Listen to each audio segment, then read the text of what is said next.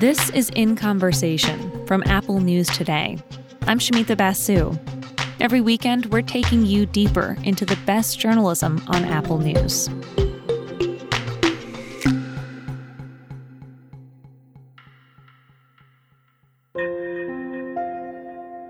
In 2014, Tony Hathaway was arrested outside of a KeyBank in Seattle. The police and the FBI had been looking for him for months. Tony had robbed 30 banks in a single year, all within a 30-mile radius of his suburban home, and he made it look easy. Josh Dean first reported this story for Bloomberg Businessweek a few years ago.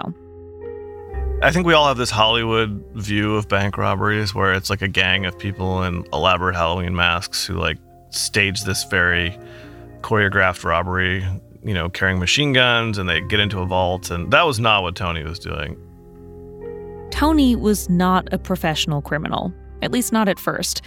He was a family man, a loving father to two kids, an engineer making six figures at the aerospace company Boeing. He worked on the 747 and traveled the world in business class. But after a serious back injury, Tony's family doctor prescribed him OxyContin. And that's when his life started to fall apart.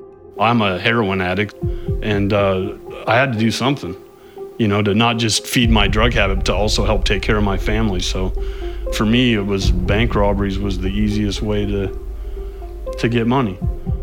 Tony's story may sound unbelievable, but at the core of it, his experience with addiction is a really common one. Here's Josh again. It's the story that thousands, if not millions, of Americans could tell about someone that they loved who got addicted to a pill and their life fell apart. And it's the subject of a new podcast by Apple TV Plus called Hooked. Make sure to check out the first episode of Hooked in our podcast feed. It opens with the day of Tony's last heist. You won't want to miss it.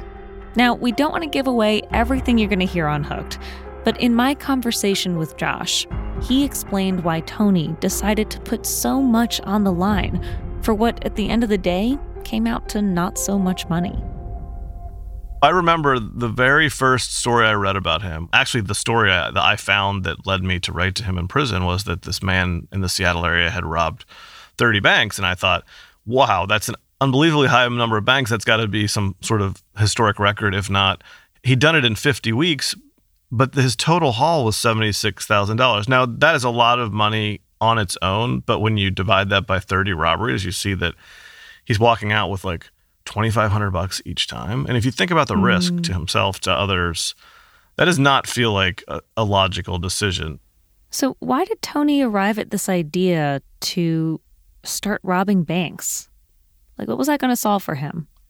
Well, he was so desperate that robbing banks became to him almost a rational decision, because at some point he lost his job, he lost his house, he was homeless and living with his son in a car, and felt like the only way to make money at that point was to commit a crime, because he really was, at that point, living his life in 4 or 6 or 8 hour increments, which is just about where you're getting your next fix. OxyContin has progressed to heroin for him.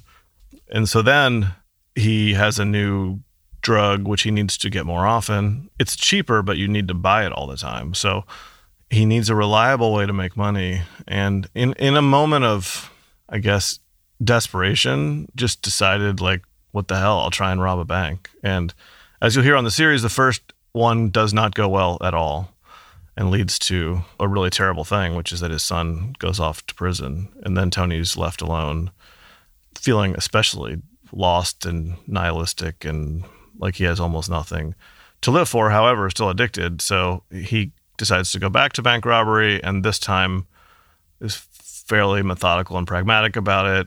And because he'd been an engineer, and I think is just one of those people who thinks a lot about how to solve problems, he turned out to be very good at it. And as he told me, you know, with some regret, but not entirely, like it became a challenge that he enjoyed. So when you say that he sort of applied an engineer's mind to the problem of how to rob a bank successfully, what does that mean? Like, what was the methodology like? in reality, the type of bank robbery that occurs most often is one person or two people running into a bank, often carrying a weapon or not, but it happens very quickly and there's almost no thought put into it. And most of those people, at least in the last decade, are opiate addicts and they're desperate for money. They pretty much get caught, if not immediately, then soon after because they're not wearing a mask. It's just not thought out very well. So he starts thinking about what are the things that will get me caught? One is that they see my face. So he makes sure he's wearing some sort of face covering, but he's even very sort of DIY and pragmatic about how he chooses what that face covering is. He changes it a few times so that they don't think it's the same person robbing over and over again, which attracts more attention. He always wears gloves, and he was not going to carry a weapon so that he could not commit violence even by accident. He spent a lot of time thinking about how long can I be in there, and he decided 45 seconds was the maximum. He parks his car in a specific location. So there's all these like small decisions that are made to minimize the risk. Well, tell us about what happened on the 30th attempted robbery. This is the one where Tony eventually gets caught. 911, what are you, 40? I'm working at KeyBank in Woodenville, and we were just robbed. Okay. How did he get caught? So he was pretty much going nonstop, one or two a week throughout the year 2013 into early 2014, making very few mistakes.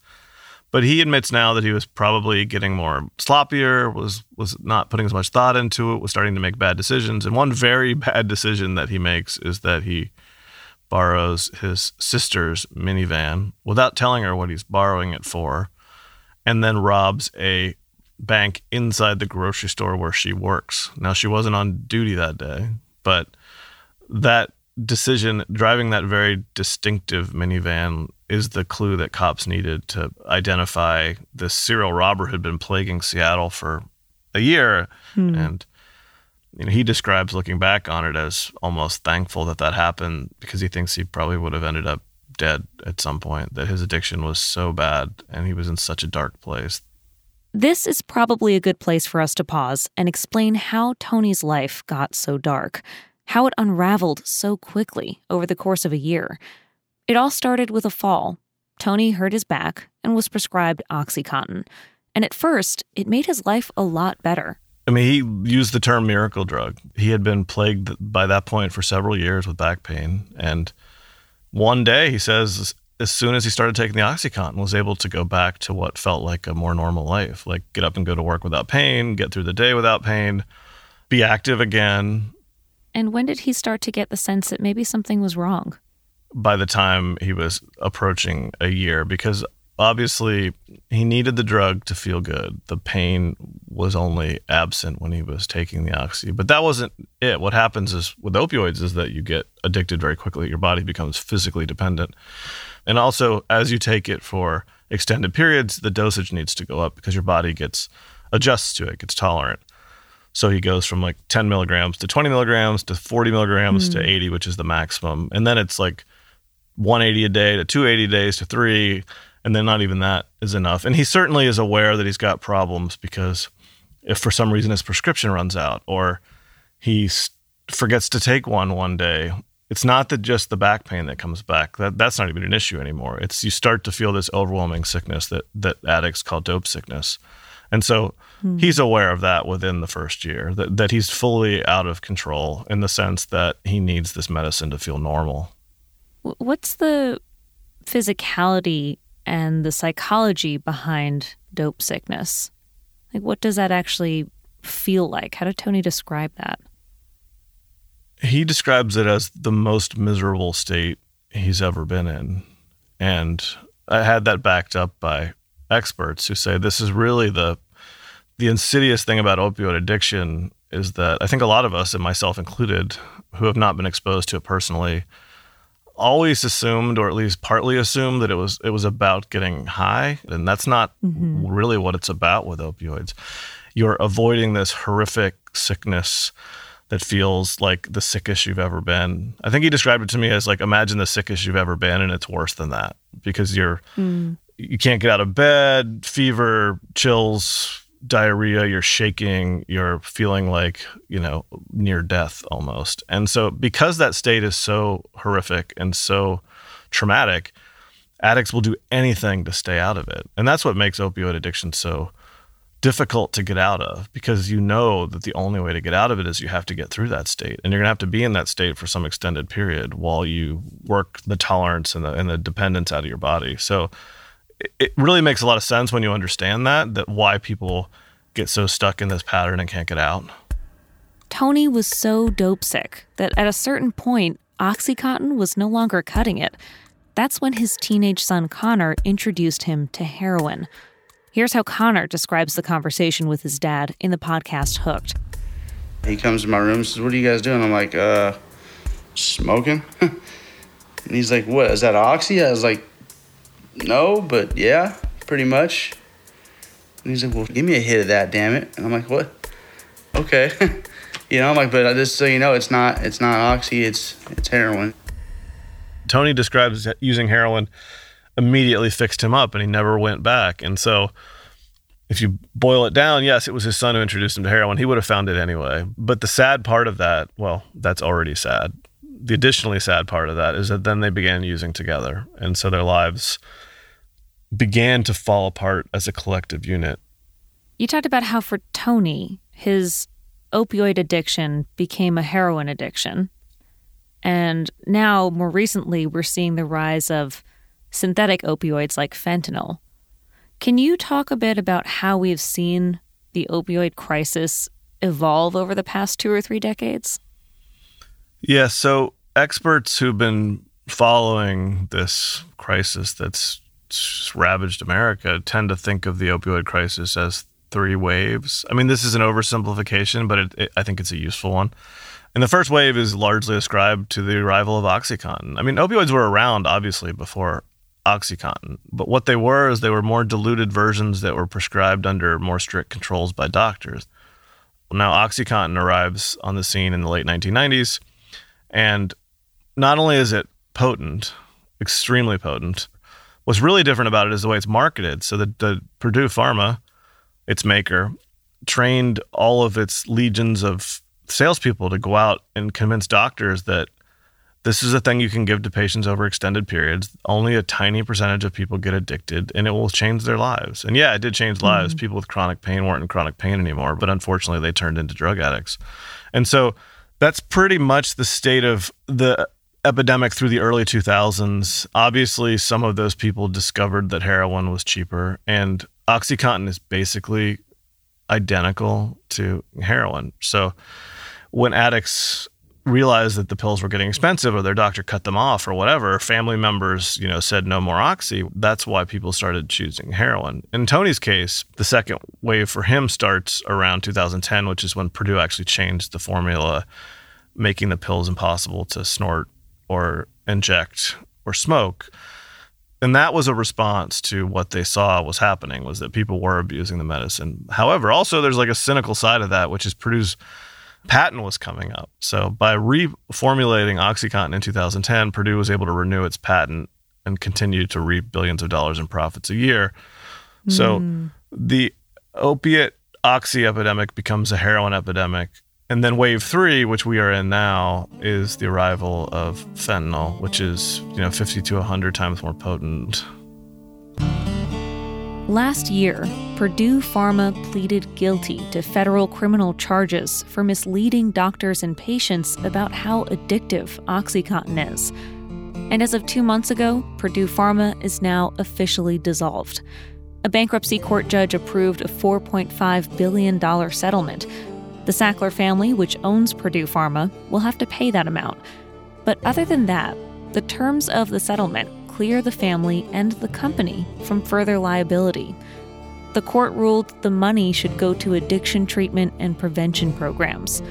Josh spoke with Tony about all of this, and Tony says it's just not enough.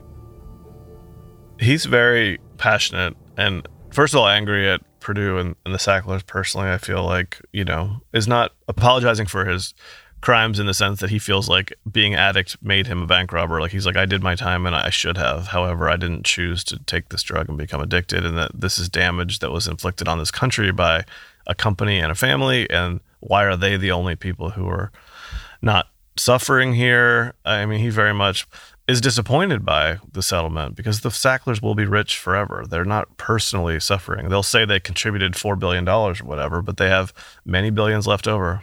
They're getting their names taken off museums, but they still have yachts. And I think he feels like a lot of things about the way that we handle opiates are still not quite right. He's pretty passionate about treatment. Feels like we don't quite get treatment right, that 30 days, which is a typical inpatient treatment, is not a long enough treatment, so that we need to think about how much time people need to get their lives back in order. Because he went to treatment, I think, 2 or 3 times, and each time was buying pills literally on his drive home. And the only thing that got him clean was prison. Josh, I want to go back to something you said at the very beginning of this interview that I haven't been able to stop thinking about. You mentioned that most people who rob banks today are people who are experiencing opioid addiction. Is that true? Anecdotally, that has been told to me by police officers that is true. I mean, I don't have an actual statistic about what percentage it is, but cops that I talked to about it said that in their experience, that's absolutely true. Wow. That this type of bank robbery where someone runs in and demands money quickly and runs out, usually without much thought, is almost always a drug addict. And over the last decade, it's opiate addicts. So now it's, well, now we're into the fentanyl era, but it was Oxy, and then it was heroin, and now it's heroin and fentanyl. Mm-hmm. But yes, I mean, we've created an army of desperate people, tens of thousands, if not hundreds of thousands. Now, not all those people go to the extreme that Tony went to, but a lot of them do. I think one thing I hope the series does is it takes people inside the life of someone who has lost everything and has only one impulse, and that's to feed his addiction. What's Tony's life like today? He's getting it back together. He's been clean now for, well, since he went to prison. His son Connor, who people will get to know in the series, struggled quite a bit, even more than Tony, because he got out of prison, was on his own again, and got relapsed a few times. Also doing great. Yeah, they seem to be, they're doing great in the sense that no one's using. Everybody seems optimistic. But also, Tony now has to figure out what to do with the rest of his life. I think he's a little wistful and nostalgic and sad that he doesn't have that Boeing life anymore, and is now going to need to figure out what to do with himself. You know, Tony's story is, of course, unusual in some ways. I mean, robbing banks is particularly unusual, but the way in which he became addicted to opioids through his family doctor is such a familiar story in America today. What was it about Tony's story that made you want to tell it, and made you think that maybe there was something that people hadn't heard before in his story? I say in the first episode, it's an exceptional story. It's a story about a man who robbed 30 banks in 1 year. And of course, you're going to want to hear how and why that happened. But it's also a very typical story. It's the story that thousands, if not millions of Americans could tell about someone that they loved who got addicted to a pill and their life fell apart.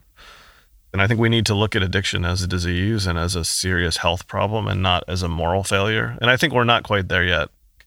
I hope the show is part of the conversation that changes that way of thinking about addiction, which is that, and I'm guilty of it myself, frankly, of thinking in the past that people who were addicted to drugs, certainly heroin, were like moral failures, or were like people who could have made a decision not to be. And I don't think about it that way anymore. And I think Tony would like people to recognize that. And I hope that by telling the story, we help people reframe their POV on addiction. Josh, thank you so much for bringing us this story. I appreciate it. Of course. Thanks for having me. You can find Josh Dean's new podcast, Hooked, on Apple Podcasts. And you can read the article that started it all, which Josh reported for Bloomberg Businessweek, by visiting our show notes page. And make sure to check out the first episode of Hooked in our podcast feed.